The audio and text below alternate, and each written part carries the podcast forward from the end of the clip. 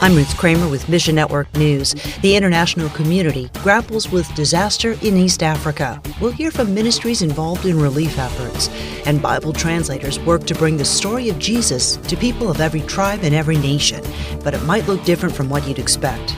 That story in just a few moments. We'll begin today with a look at the East African drought, which has caused Somalia's worst food shortage in 50 years. Livestock is dying in droves, and families are starving. The war in Ukraine means less food gets imported into the country.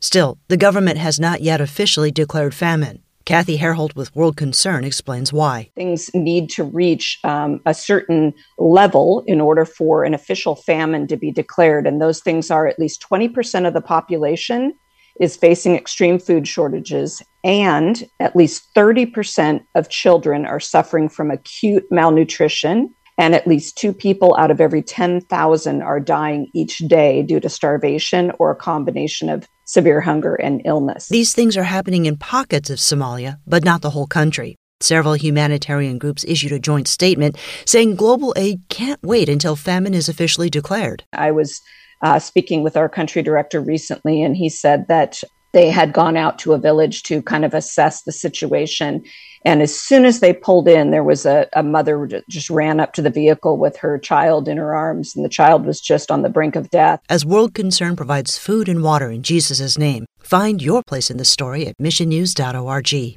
Meanwhile, the United Nations says the world needs to do more to address the East African drought. Over 21 million people in the region are experiencing food insecurity, but the UN response plan has only 50% of its funding. The droughts affected Kenya, Ethiopia, Somalia, and even Uganda. Every Child Ministries has seen the effects firsthand in the Karamoja region of Uganda.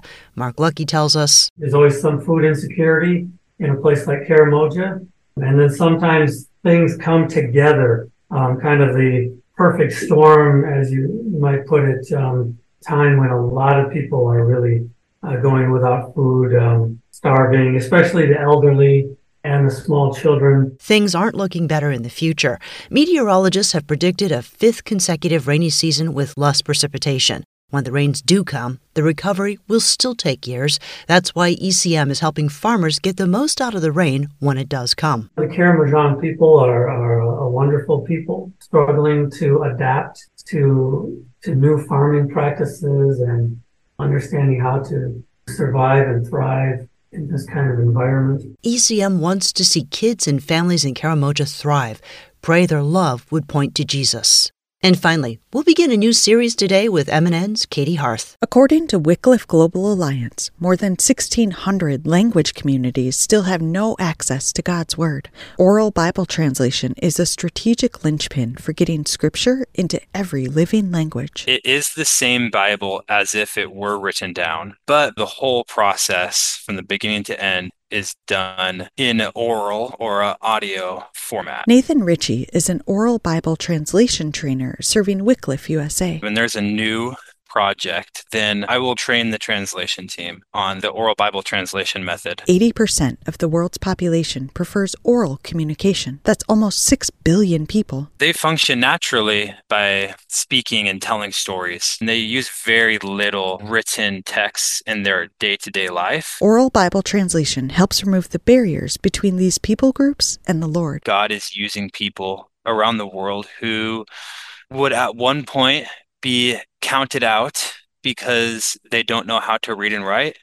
And now there's a way for them to be involved in the translation process. Katey Hearth, Mission Network News. Thanks for listening to Mission Network News, a service of One Way Ministries.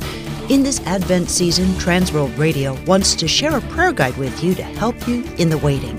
Journey with us through the 2022 Advent season as we pray for people groups all over the world. Each daily offering features a language, people who speak that language, and a couple related prayer points. So look for the links at missionnews.org. I'm Ruth Kramer.